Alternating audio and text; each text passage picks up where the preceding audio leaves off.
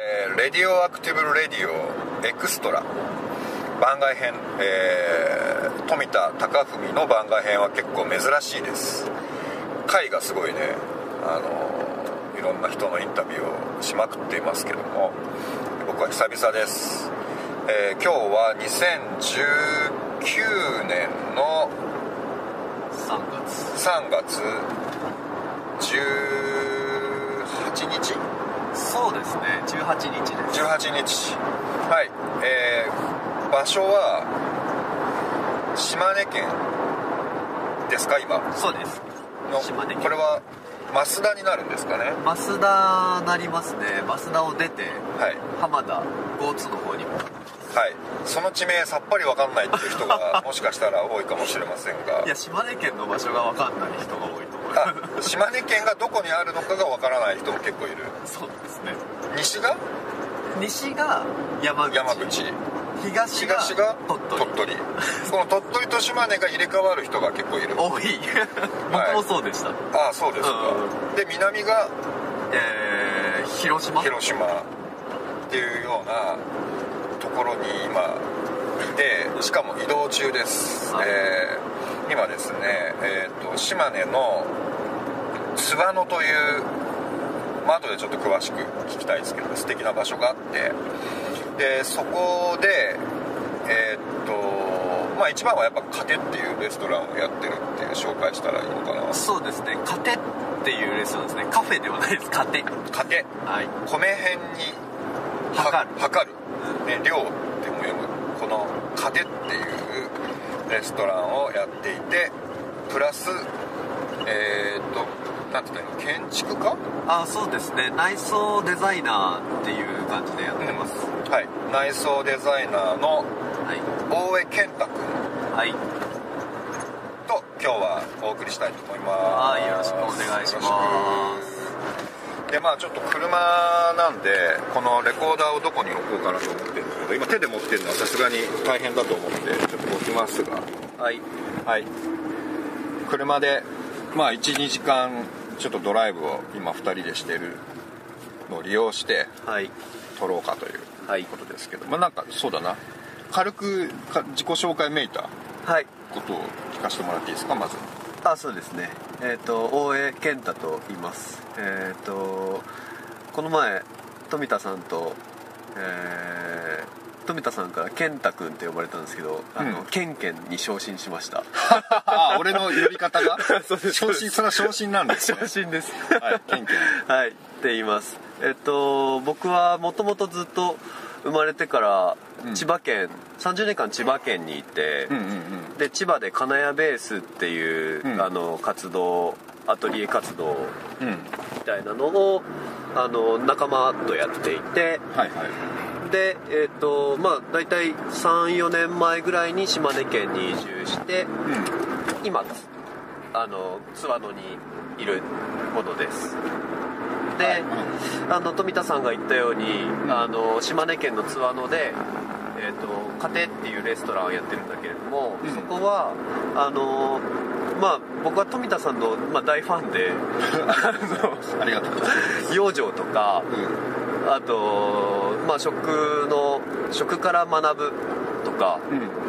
あと暮らしの手仕事とかをテーマにした場作りをうんやっていて、でやっぱそれは街にそういう場所が欲しいなっていうところからそういう場所を作っている。作っています。なるほどね。はい。そのじゃあまあ今の話からいこうか。あそうですね。のなんだろう そういうものが欲しいなと思ったのは、はい。思った気持ちっていうのはもう少しこう詳しく言うとどういう気持ちなの？あそうですね。あのーまあ僕もともとすごいあのコンビニでファミチキとか、あの何、えーポテトとかうん。結構食べる人間だったんですけど、うん。あのー島根県にあの初めて移住した場所が島根の江津っていうところで、はいはいそこにあの、まあ、デザイン集団のつきものっていうあの、まあ、空間デザインのチームがうん。いてうんであのそこで働い1年間働いていたんですけど、まあ、なんかあの働きすぎちゃってうん。体壊してしまったんですよ。うんうん。なんかそれはまああのまあブラック企業だったからっていう感じじゃなくて、あの僕がなんか楽しすぎて、ん。あの無呼吸で働きすぎてしまったみたいな感じなんですけどああうん。無呼吸無呼吸。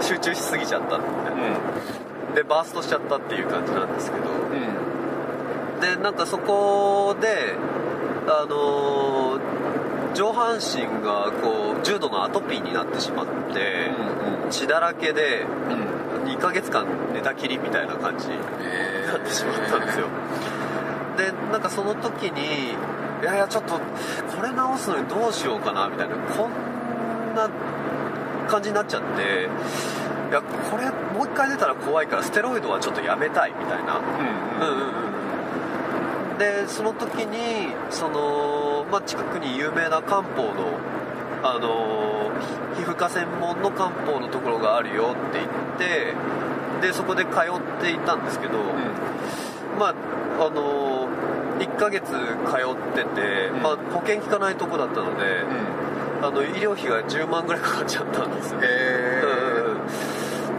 うん。であのあんま貯蓄をしてなかったもんで、あのーまあ、その1ヶ月間で自分の貯蓄を使い果たしてしまったみたいな、うんうんで治療によって。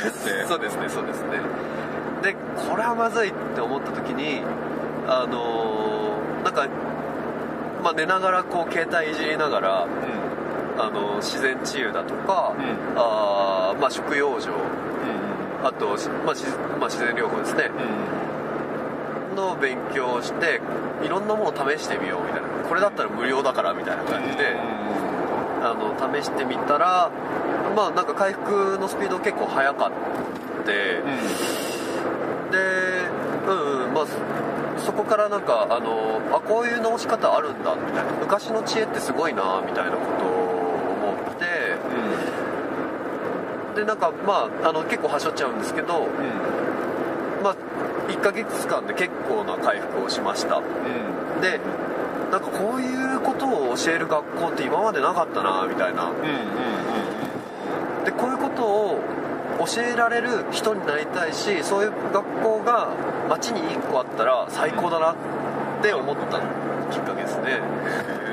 でその時にレディオアクティブレディオにも出会ったみたいな感じ。そうなんだ。そうなんです。その寝ながら携帯を見見ていろいろ情報を得て、は自分ではい。その民間療法とかうん自然療法とかをやってる時に出会ったの。あそうですそうです。へでなんかあの富田さんの味噌の話とか養生の話とか、あのなんか刺激的すぎて あのでそこからなんかまあいろんな本を漁ったりとかしてまあなんかいろんな本あったんですけど、まあ、アトピーは死ぬ病気じゃない、うん、けどまあ辛いけどね。みたいなでなんかそのアトピーのなった人たちはあのーそういう自分でちゃんと治してそれを伝える使命があるよみたいな本に出会ってあなるほど。そういうことやっていきたいなみたいな感じだったんですね。ではい。まあ回復をしていって、その5月から。ツアーの一回千葉に戻ってで、まあ、建築の仕事だったので、うん。まあ、津和野の友人からちょっとそ津和野で、あのー宿のデザインをしてほしいみたいな依頼があってあいいよみたいな感じで治りがけだったんですけどすぐまた島根に戻って、であのー津和野に行ったら結構いい街だな。あでなんか同じように、うん。その食の学校をやりたいんだっていう人と出会ってしまって、あ本当。うん、でそれで、あのー一緒に立ち上げようで、うん。とても素敵な場所があるっていう風な情報もあってでその2ヶ月後にはその家庭っていうお店を作っちゃったみたいな感じですね、すごいスピード感だったんですけど。それが2年前、うん。2年半前？そうですね2年半前ですね。うん。うん。ってことは2000 2016年うんの11月。そうか。場所はあれはなんかツアノのイメージをちょっとみんなに共有したいなと思うんはい。僕もすごいいい場所だなと思って、昨日、うんまあ、僕は昨日ねその家庭で味噌作りのワークショップをはい。県警と一緒にやったんですけど、はい。なんか駅降りてからの街並みもすごくいいしなんだろうね津和野ってどういう素敵さが？そうですね。なんかあのやっぱり古き良きをこう守っていきたいみたいな。うん。あのまあえっとはよく知られてる言い方だと萩津和野っていう言い方があるんですけどえー、ハグツはい。萩と津和野で観光をしようみたいな。ルルブとかで結構そんな取り上げ方をされてる。くくり方としてそうですそうです。萩と津和そうですそうです。まああの長州と津和野藩って全然違う歴史ではあるんですけど、うん。まあ、街並みが結構近いっていうのでで観光もしやすいっていうことで山口の萩と島根の津和野はセットにされやすい。でまああのー街自体はその真ん中から見たらうん。あの端から端まで見渡せるし自転車だったらあの1日で回れるぐらいな感じの規模感でなんかすごくこう街を自分のなんだろう体にフィットさせるのにちょうどいいっていう感じの広さ。うんうんうん。うん把握できる把握できる距離。体感できるですね。はい。で谷地なのでうん。すごくこう山に囲まれて気持ちいいしで多分富田さんもなんか感じてもらったと思うんですけどちゃんとそのなんでしょうね自然に手が入っている。うんうん感覚放置されてない感覚がまあちゃんとあるというかだからなんかちょっととと体も整う感覚があるんですよね。うんそういう場所ですね。うん。なんか手が入るっていうと悪いイメージがね最近多いでしょ。開発とか。ああそうですね。でもなんか生態系の一員としてう自分たちも関わっているっていうそういう感じだよねですねなんか水路があってなんか山と里っていうかねその関係性をちゃんと作ろうとしてるし、はでもなんか景観を損なわないように、うん。そういう条例があったりして、ね、いそうですね。古き建築物を大事にしててでその糧っていう場所もはい。もともと文化財重要文化財の建物なんだよね。国が認めた重要文化財。うんうんはい。木造の。木造の。えっ、ともともと病院でうえっ、と大正時代から昭和59年まで運営されていた場所でうんまあ大体30何年ぐらい前まではやってたっていう。なんか地元の人たちが通ってたっていうような場所ですね。でそこが今レストランになっていて。うんそうですね。庭園っていうかその目の前の庭も。薬草園。や見たらえ全部薬草の名前で。効能とかまで書いてあっていやこれはこれからの時代すごく大事だと思う。そのなんかエディブルガーデンでねたまにこの「レディオアクティブ・レディオ」でも、ね、紹介してるけど、はい。市川宗志さんとかあがあそうですね。やっぱり食べられるお庭の次のステップは次のステップってことも同時に起きてるのはやっぱり医食同源っていうかそうですね。食べ物は薬っていうので、うんうんうんなんか野菜と薬草が共存してるのはすごい素敵だと思うんだよね。うんうん。そうですねで今糧でやってることはなんか例えばどんなことを？えっ、と基本的には、えー、とレストランカフェが中心のお店で、えー、と地元の、まあ、なるべくオーガニックなうん。ものをこう食べれて、まあ、しかも旬であのーっていうものをやっています。であとは、えーまあ、本屋さんがちっちゃい本屋さんがあってうんうん。であ種の図書館、うん。在来種の種の交換をできるようなステーションとあとはワークショップ結構中心にやってます。暮らしと暮らしの手仕事と、うん。あとまあ食から学ぶっていうところとですね、まあ、農園はまだできてないんですけどそのうちやりたいなみたいな感じですね。なるべく地元で、うんはいなるべくオーガニックで。そうですね。であとは季節に合ってる、うんうんうん。でこの3つはいがあって、ワークショップがあって、はい。そして種の図書館とライブラリー、そうです。まあ、本のライブラリーと種のライブラリー。そうですそうです。はい。なるほどね。本はどんな？本は基本的にはまあ暮らし暮らしっていうくくりにしていて、うんであのリビングに置いておきたい本、あの自分の本棚が、まあ、リビングの近くにあって。であの1回読み終わってももう1回読みたいなっていうような本をチョイスしてやってます。なんか例えば？あおすすめ例えば？例えばうん。あ結構刺繍とか好きで。あのなんか刺繍ってあのーなんかこの前カイ君の「レディオアクティブ・レディオ」でもやったんですけどあの一回止まれるんですよね。うんううんん。あの時間が止まれるというか自分が止まれる感じになって、一呼吸できるしでそこに感動もちょっとあるというか。で刺繍が読めない時は自分がちょっと荒れてたりとか。ああ急いでたりとか。そうですねそうですね。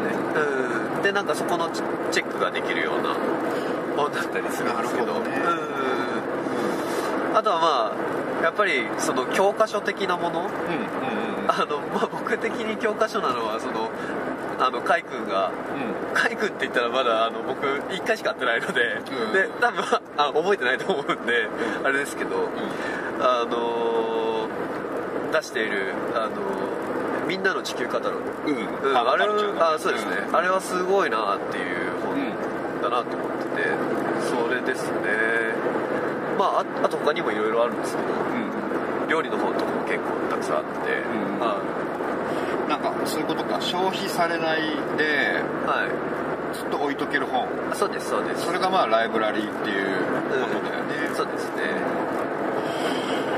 いやなんか俺ケンケンケンから今回2冊本もらって なんかそのやっぱりセンスがすごいライブラリー的だなと思うのはなんか自分がもう何回も読んだ本は進めたい本にもなってるからもう読むなら持ってってくださいみたいな。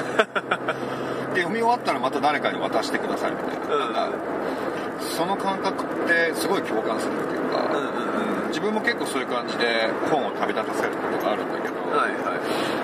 うん、なんかそれをこうやってる感覚っていうのがすごくこう文化を共有したいみたいな思いからやっぱ来てるんだ種の図書館もねいはい。あれいつからやってんの？あれは、えっとまあ、僕発信ではなくて、うん。津和野に種苗むく昔からの種苗屋さんがあってその人たちが始めたプロジェクトで「アイアイノッタ」っていう感じなんですけどうん。多分2年前ぐらいからですね。うん。うん。で種を守りたいっていう人たちがうん。津和野あと隣町の柿の木っていう雪農業がすごい盛んなうん。エリアがあるんですけどそこのメンバーが始めています。なるほど。ちょっと次第に広がっていってるかなみたいな。うん。は結構種類多かったけどい、はい、いや俺やっぱ種の図書館って、ね、自分でもさちょっと関わってたりしてはい。いるんだけど、い。種ってちっちゃいからさ、うんうん意外とすごい狭いスペースで、はいはいはめっちゃいっぱいあるみたいな。やれるよね。いやれますね。うんすごい楽しいですよ見てて、本当何が楽しい？のななんですかね。あこの時期これだったなみたいな。あの自分のスケジュール帳にこうちょっと落としてってでこう巻きに行ける。あうん。であとはやっぱりあの種の話をあうん。あちょっと降りちゃいますけど。ああ、はい。い、いんじゃないですか。降りるっていうのはあ皆さんあれです。運転中なのでちょっと有料有料じゃなくてあの高速道路から降ります。はい。はい。そうあのお客来たお客さんに、うん。今この時期だからちょっとこれ巻きに巻いてみてくださいよみたいな感じでちょっと会話のなんかいあのは弾む会話が弾むというか。うん。うんなるほどな。なんかそういうやり取りになって楽しいですね。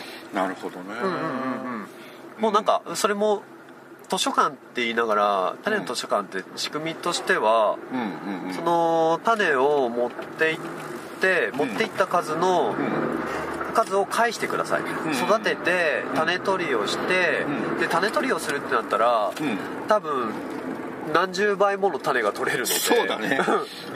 うん。取ろうと思えば何個でも取れるんですよ、うん。うん、であのーその種をまた返してもらってしあの新鮮なフレッシュなまま、うんうん。次の人に渡ったらいいですねっていう感じの仕組みなんだけれども、うん。まあうちはそのいろんなところからお客さんが来るので、うまあ別に帰ってこなくても別に僕らはいいんですみたいな感じのテンションで、うんうん。僕らもちょっとやってるし、うん。うん。で気が向いたらまた持って帰ってきてくださいねみたいな。うん。自分でやったもものでもいいから、ん。あの帰ってきたら僕らは嬉しいんでぐらいな。結構適当なうんいい感じのスタンスでやってるっていう、うん。いやそれでもさそれはとっても大事だよね。義務化するとプレッシャーになるけどそうですね。あのコンセプトは伝えて、でもできなくてもいい。できてもいいしできなくてもいいっていうととはい。なんか義務じゃなくて貢献したいからやるっていう、うん。なんか貢献の気持ちで種を持ってきてくれたりするよね。そうですね、うん、それは本当いい感じに運営してるか運営してないか分かんないぐらいのなんかあれですけどでもいい感じにやってうん、ます、そっか。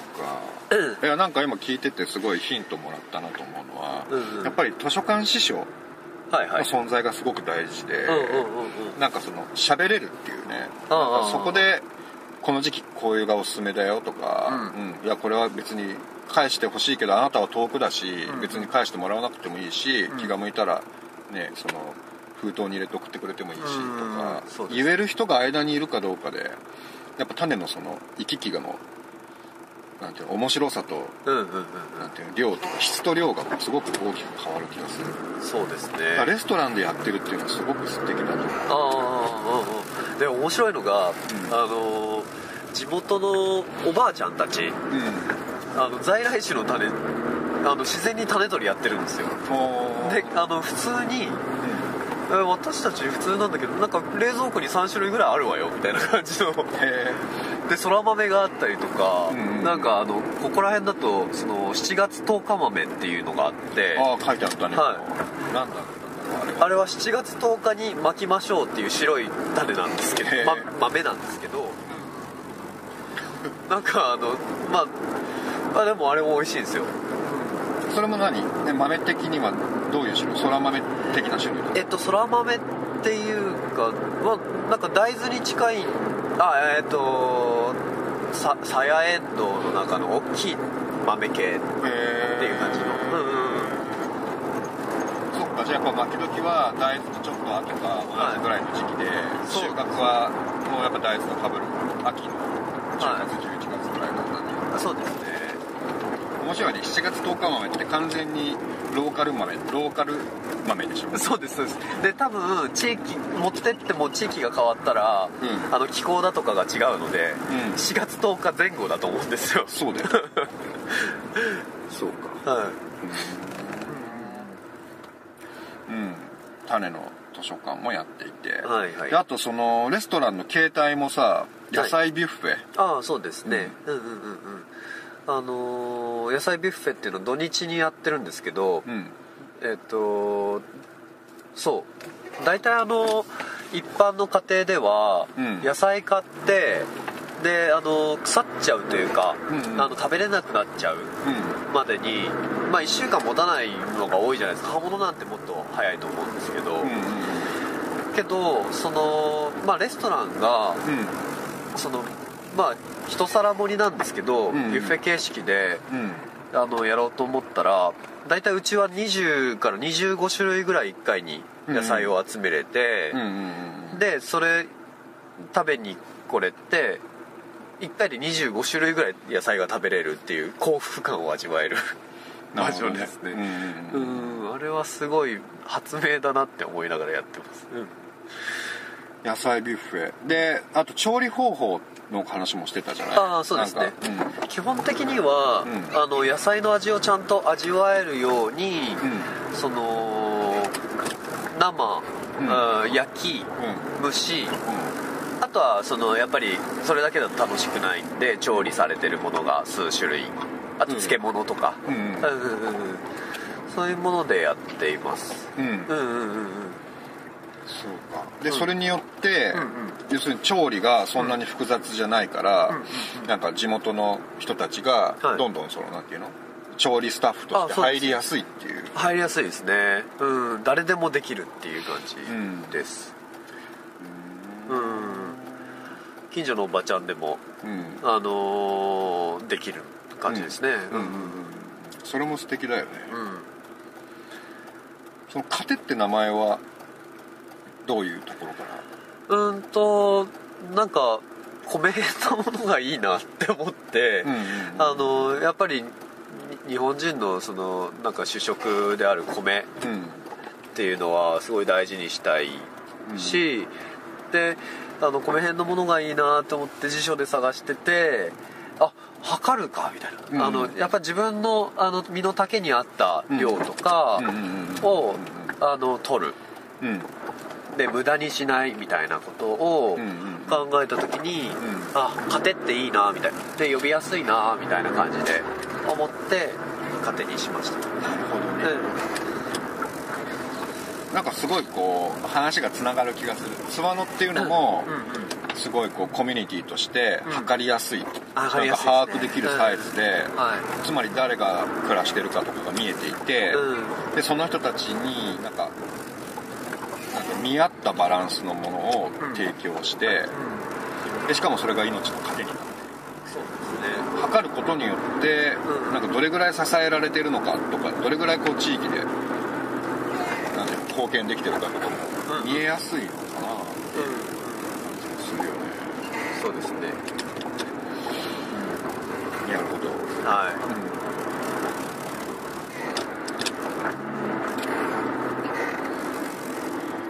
でいはい。そのワークショップはい。まあ昨日は味噌のことをしたけど、はい。どう？そのワークショップ的なことをやってて手応えとかさ。ああいろんなワークショップってことですよね。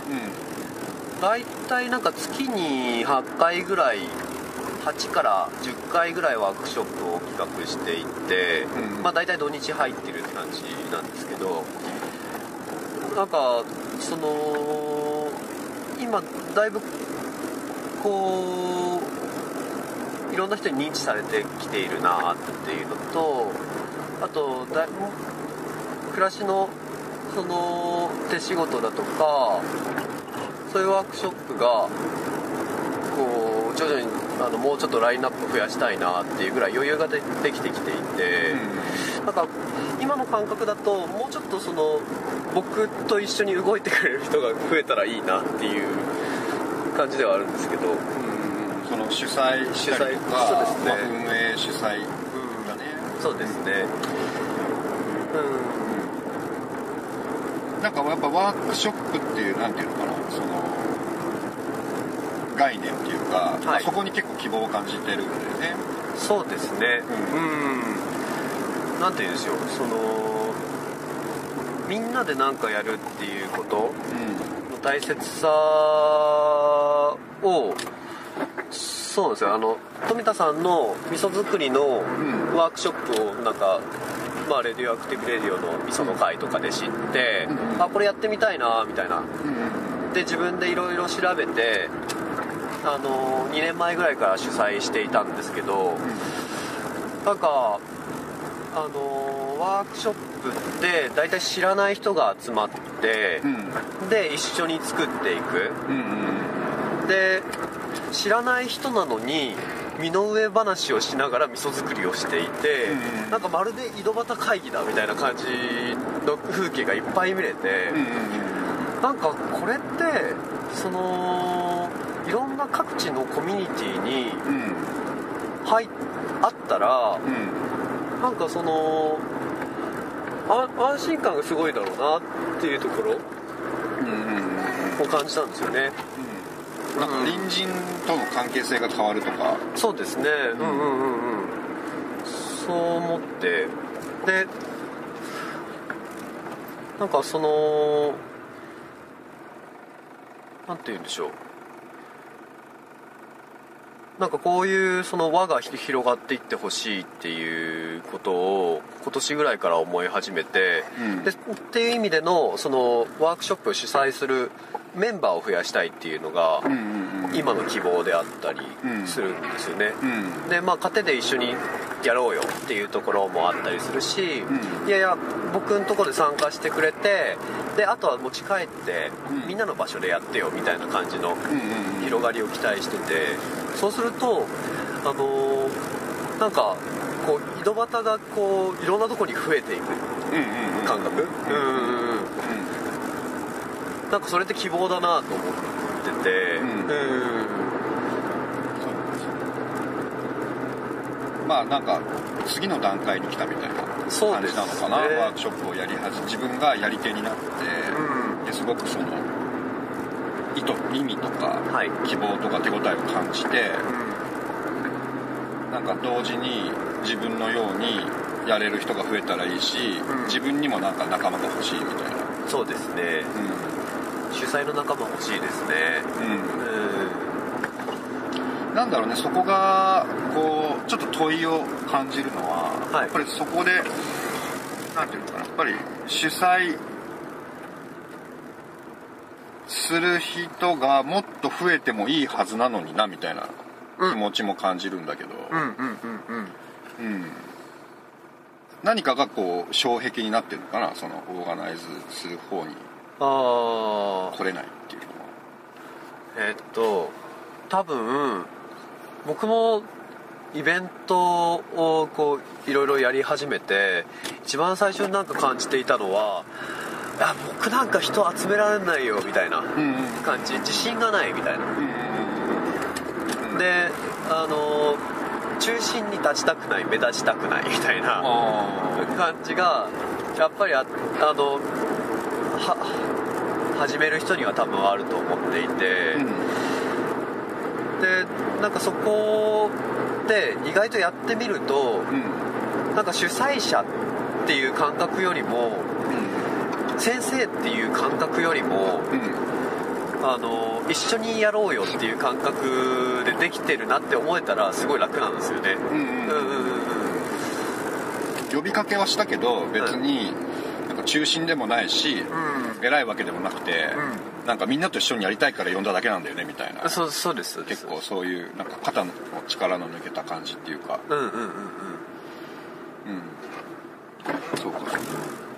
なんかってことはみたいな感じもあるけどさ、昨日のワークショップははい結構ケンケンもは結構なんていうかな熱い気持ちっていうかさ、うん。なんかぜひやりたいみたいな感じでうん。僕は声かけてくれて、いはい。でまあ今の話を俺は先に聞いてなかったけど、はい。何かこうそうやって一緒にできる人たちを増やしたいみたいな。なんか味噌を作れる人を増やしたいだけじゃなくて、なんか味噌作りの場作りをうん。一緒にできる人をうん。増やすためのエンパワーメントみたいなことをはい。狙ったし、なんか結構手応えもあった気がするそうですね。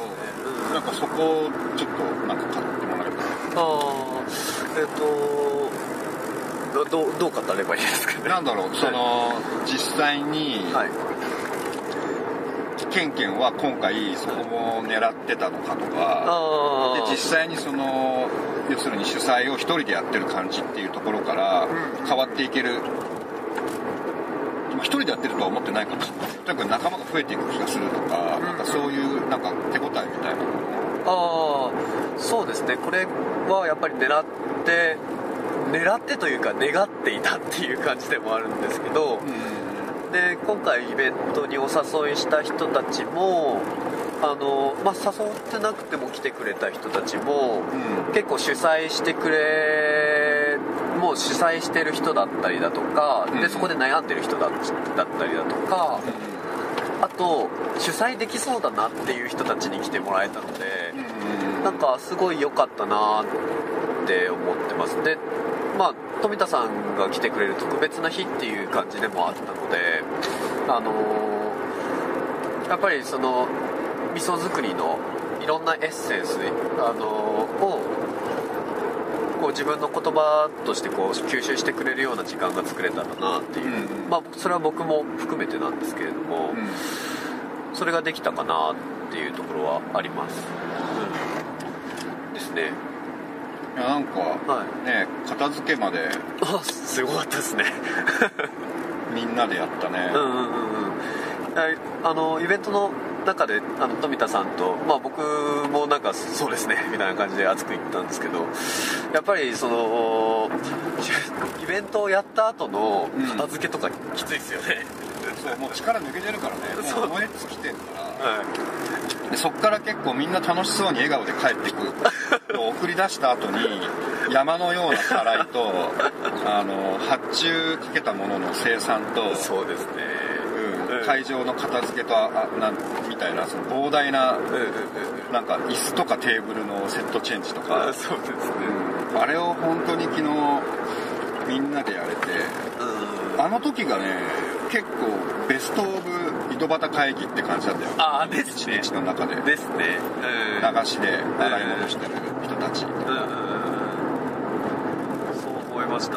であのまあただ主催の人がそれをやってもやんなくてもいいんだよっていうのをかなり強く強くというか、うお知らせしていたのでうん。あのそこで、まあ、帰った人たちに対してもなんかあの負担がなくうん。で、えっと、やりたい人たちはちゃんと残ってうん。で進んですごいスピードで しかもやってくれたっていう。そうだね。よかったですね。うん。まあそうだね。なんかかポイントで、まあ大事だやって気づいたこともあるしもともと思ってたこともあるけど、なんていうのかなそのやっぱり主催者とファシリテーターがいかには無防備にはい。自己開示するか、いうん。うん。実はこういうところで寂しさを感じるとか、うんうんうん。でうもっと深く言えばそれを打ち明けてる理由は自分たちがやっぱりそこで疲れをすごく背負って会が終わると次をやるのに一回充電期間も必要だし、そうですね。結構りと覚悟を持ってえいってやらないといけなくなるけど、うんもしそこを手伝ってもらえたら、なんかまた次やろうってすぐ思えるみたいな、うんうんうんうん。なんかそういう持続可能性ともすごく近い正直な自己開示をすること。うんうん大切さをやっぱりすごく改めて感じたし、うん。あと同時にそこで何ていうのかな強要ではなくてリクエストっていうなんか全然無理なくいい範囲でいいんだけど、とか時間それぞれ大事にしたい時間の過ごし方があるから、なんか全員残らないといけないとか、残ってない人はダメで、うん。残って手伝ってきてくれた人は素晴らしい意味じゃないよっていうことを、やっぱり丁寧に共有しとくっていうのもなんかね。そのチャレンジをする上で大事だよね。うんあとイベントの前にそれを言うっていうのもすごい大事ですね。うん。うん、そういう自分がいて、うん。ででも長く続けたいから、あのーでみんなと続けたいから、あのーできてできればお願いしますっていうその丁寧な伝え方、そうだね。うん、それはすごい大事だなと思います、うん。なんか自分も大事にするしうん、そうですね。一人一人も大事にするっていう、か口で言うと簡単だけど結構そこにはいろんな細かい工夫がいるけど、うん。そこになんか手間をかけるっていうのがなんか昨日はできた気がするな。うん。よかったですね本当ねに、本当よかった、うん。あの時間に出れるなんてみたいな。ご飯を食べに行けるなんてみたいな。そしてお風呂にも行ける。お風呂にも行けた。おかげで今日も動けてますちゃんと養生できて イベントがでできてるってすごいですよね。いや結構そこは問いだからねなんかアクティビズムとかうん。イベントっていうものと、はい。精神的健康肉体的健康、ん。コミュニティの健康、はい。家庭の健康っていうのをどう両立するかっていうのが、うん結構今のビッグクエスチョンだと思うんだよねこの時代の、うん、なんかそこに対してのすごく学びと気づきがあったし、なんかフィードバックで帰り際に言ってくれる人もすごいいた。なんかあ私もそうなってしまいがちなんですって。なんか頑張ってしまってうん。うんあの疲れてしまうみたいな、うんでもやっぱり先生だから先生役っていうか講師をやってる身としてはこうしなきゃいけないとか思ってたけどもっと正直にこう自分の状態をはい。伝えながらやっていいんだなって思いましたみたいな人がいて、はすごく嬉しかったな。うんそうですね。みんな素直になれた回だったな。うん。あチェックインもやっぱ良かったですね。そうだね。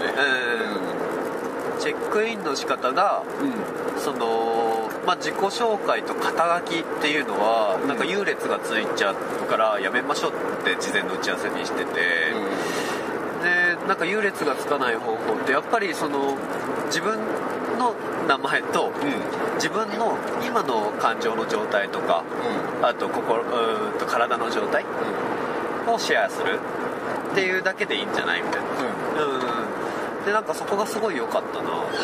そうだね。ううんなんか発見があったのは最初に結構その丁寧になぜチェックインをするのかとか、うんうん。チェックインっていうもののなんか文化が何を育むかまで話してからチェックインできたから、はい。結構ディープだったよね。なんか持ち寄りご飯って知らなかったから 結構忘れててみたいな。持ってこれなくてすごい今気持ちが落ちてるとか言えたことと、うん。それをみんなが承認してくれたことで、うん。いきなり多分居心地がの悪さが変わったりとかさ、うんうんうん私今ドキドキしてて地に足ついてませんとかさ 言えたことで、なんかさ思ったのは途中途中でもみんなチェックイン入れてきてたよねこの夕方までの間に、うんうんそうですね。ご飯の時に「私今少し地に足つきました」とか 最後もなんか感想っていうか収穫をお祝いする時間をとってはい今日のワークショップの中で自分が一番得たものはこれっていう話をしてたけどすごくチェックインしてた気がするあの時も、うん。なんか自分の心の状態となんかその身体的な状態について、はい。すごく自然に打ち明けてくれてて、うん。うん。うん、なんかやっぱチェックインの文化ってすごく美しいなって。改めて感じる。あとコミュニティに合うよね。コミュニティビルディングコミュニティを育むっていうことをしていく時に、はい。今どんな感じっていうのを聞き合えてると、じゃあなじゃあこれができるしこれは今日やめとこうみたいなことをなんか無理なくチョイスできる。うんうんうんうん。そうですね。いや素敵でしたね。よかったです。なんかこれは本当にねあの自画自賛を2人で知ってるんじゃなくて、なんかすごいこれからのワークショップのあり方をすごくやっぱりな疑問とを持ちながら日々なんていうの考えて実践してる中でなんか昨日収穫できたものを今共有してるっていうそういう感覚でそうです。ね喋ってる感うじ。さてあはい。とどれぐらいあれなのかんそうですね。あとな、目的地まで、今何分ぐらい今42分撮ってたあ本当ですか？うん。意外と。多分20分かかんないぐらいで着くかなと思います。OK じゃああと、はいまあ5分10分。なんかどうなの？あそうそう。はい。もう一個聞きたいことがあって、はいはいはい。てかみんなに聞いてほしいことがあってケンケンは、はいはい。多分今まで Radioactive Radio にはい。登場した人の中で一番 Radioactive Radio を聞いている人です。そうですね。あの多分毎回のやつを3回ぐらい聞いてますね。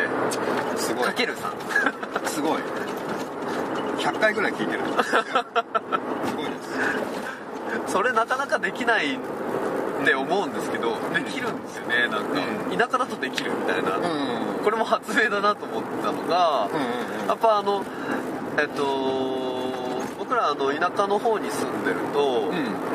あのまあ町と町の距離が遠いんですよ。はいはい。うん。でまあ最低30分はかかる。うで大体あの行きたいところに行くってなってくると、うん。1時間ぐらいはん。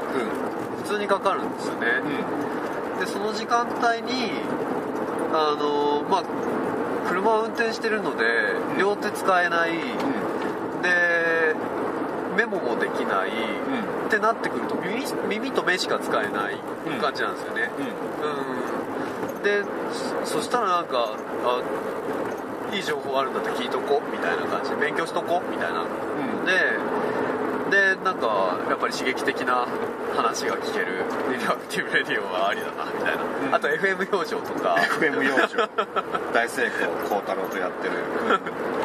とかまあいろいろ聞いてます。洋平君の三宅洋平君の感覚とかが。ああ科学と科学も超面白いです。んはい。でさっきも言ってたけどあと落合陽一。ああそうですね。ニュースピックスの落合陽一さんの「ウィークリー落合か」とかも聞いたりあと あ IWJ の情報とか、うん。あとまあ本当に自民党の人たちが何か考えてるのかなとかっていう、うんいろんな対局の部分の視点をそこで得れる時間になってますね。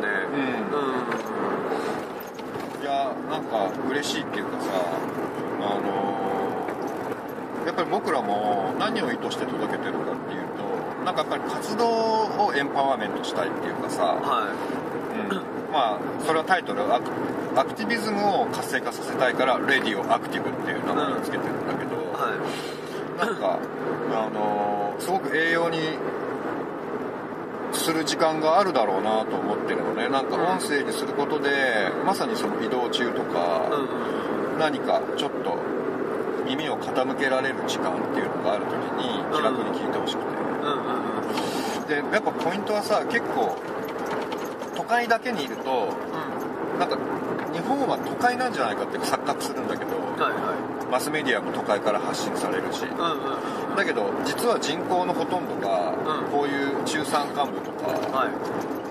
農村とかさはでそういうところに住んでてはい。意外と移動手段って車なんだよね。いそうなんですよね。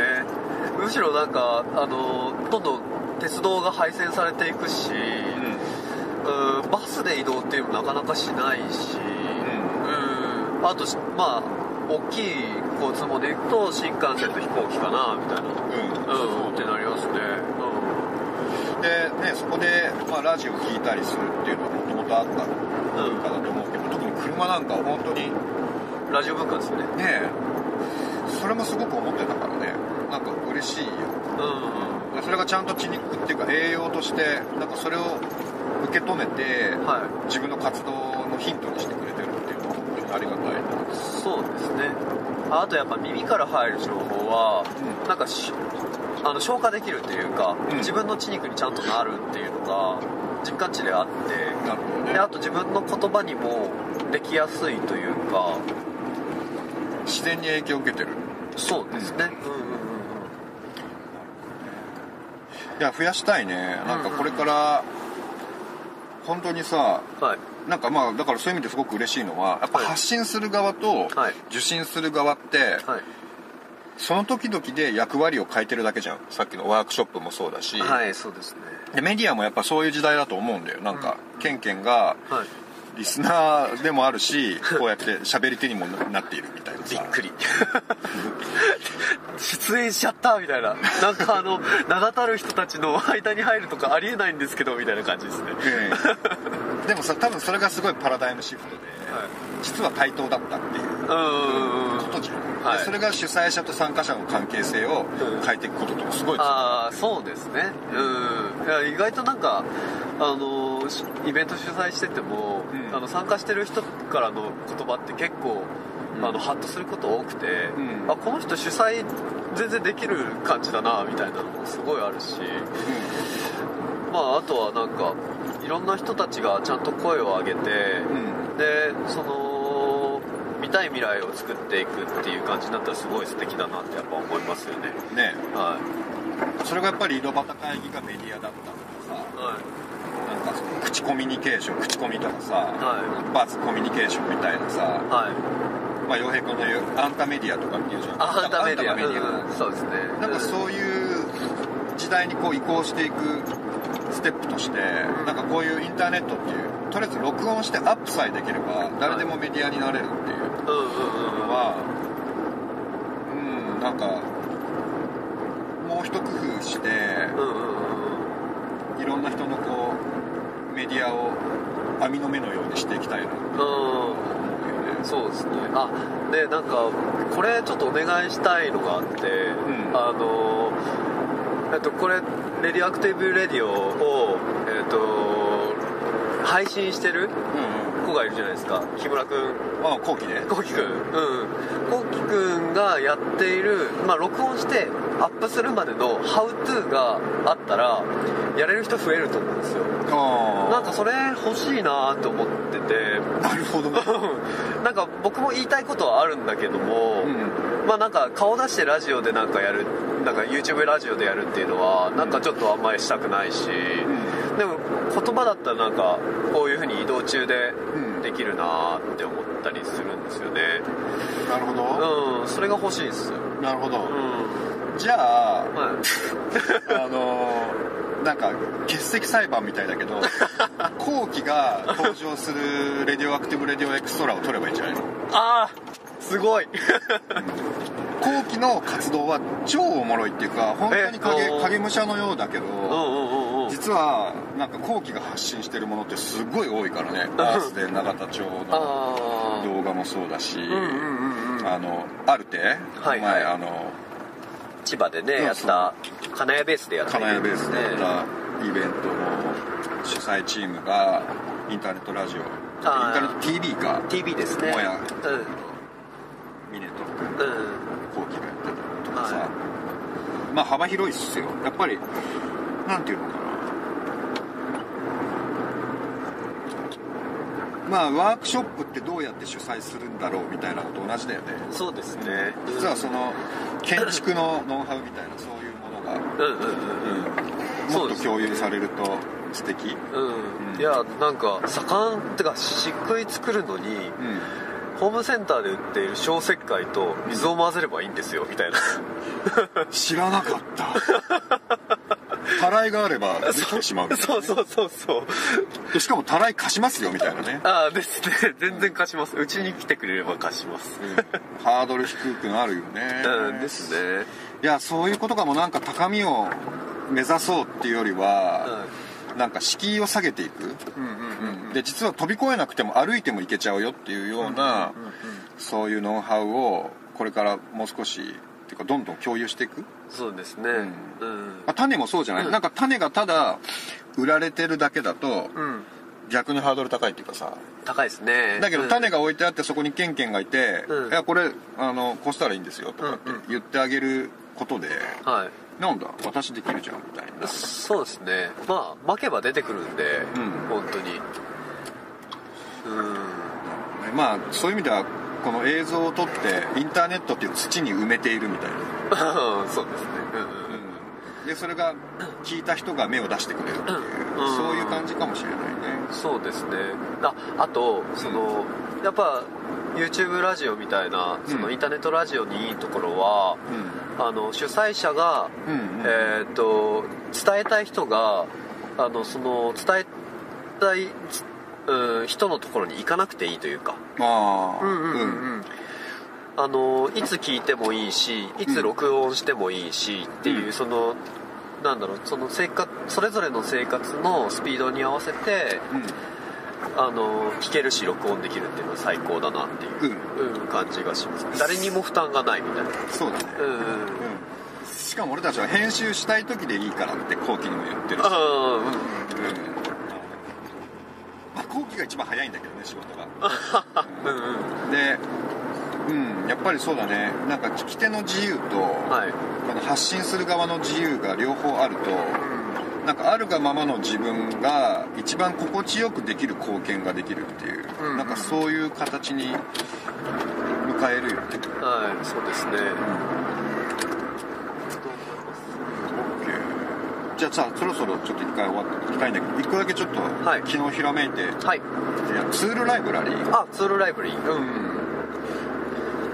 なんかアメリカだと例えばポートランドにはい。自転車を修理する道具っていうのがもうあって、はい。一つの建物にはい。でそこに行くと使い方も教えてくれるし借りれるし、はい。そこでもその道具を使えるっていうさ。うーん。なんかまあオープンアトリエにも近いけど、はい。まあでも道具の貸し出しができるっていうのはさうんうんうんうん。あるじゃない？あります。で昨日もなんかたらいを仕入れたけど、うん。うん、まあずっと使わないですもんね。そうだよね。うん。ってことは使ってない時の方が多いよっていう。うん全然その時には貸し出しできるしなみたいな。うん。うんこれもなんか車文化のコミュニティはい。から波及しそうだよね。なんか車に積んではいはい。持ち運べれば、そうですね。宅急便使わずに道具をどんどん動かせてうんうんあとやっぱその、宅急便使わないのはやっぱいいですよね、うん。あの取りに来てくれてうん。あのちゃんと「ありがとう」とうん「うんあよかったね」みたいな感じの、あのまあなんですか収穫ができるというか。うん。うんでそこで相談があったりとかもするかもしれないし、うん。でやっぱ野菜とかも買いに行くのもうん。スーパーじゃなくて、うん。やっぱ農家さんのとこ行くのがやっぱいいですよね、うんそこでなんか今どうなのっていう風な話とかお互いにできて、うんうんえー今こういうこと考えてるんですよみたいなアイデアがそこでバチバチ出てなんか新しいひらめきが生まれるみたいな、うんうんうんうん。うん。なんかやっぱ人と人が会うことってすごい大事だなって思います。うん。うん。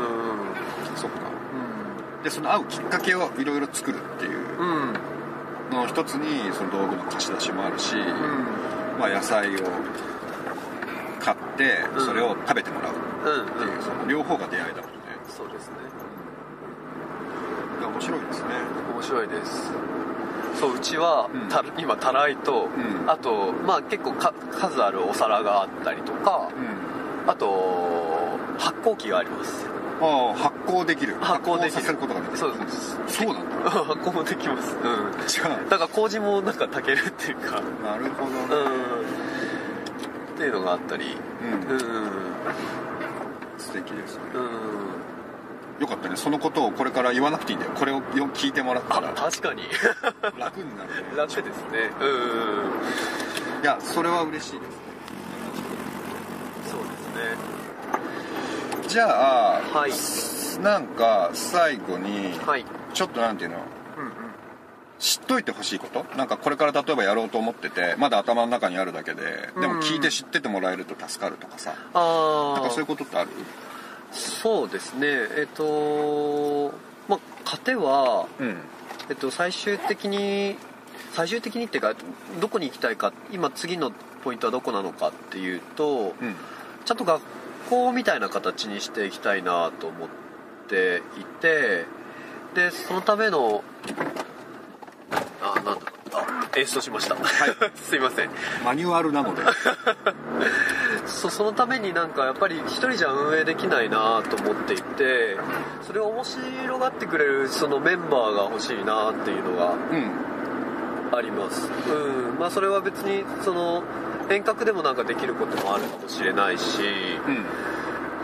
そうまあそれはネット使えばできると思うし、でもやっぱり体運んでくれて、うまあ一緒にイベントを作ってくれたりだとか、うんうん。まあ、とにかくなんかみんなの暮らしを良くしたいっていうのがうん。僕の夢だったりするので、うそれに乗っかってくれる人がいてくれたら最高だなって思ってます、なるほどね、はまあそれはなんかこうワークショップ主催者を増やしたいプラス、ん。なんかバディっていうかなんか本当に直接つながりながら一緒に何かそういう場をい、はい、作っていける人。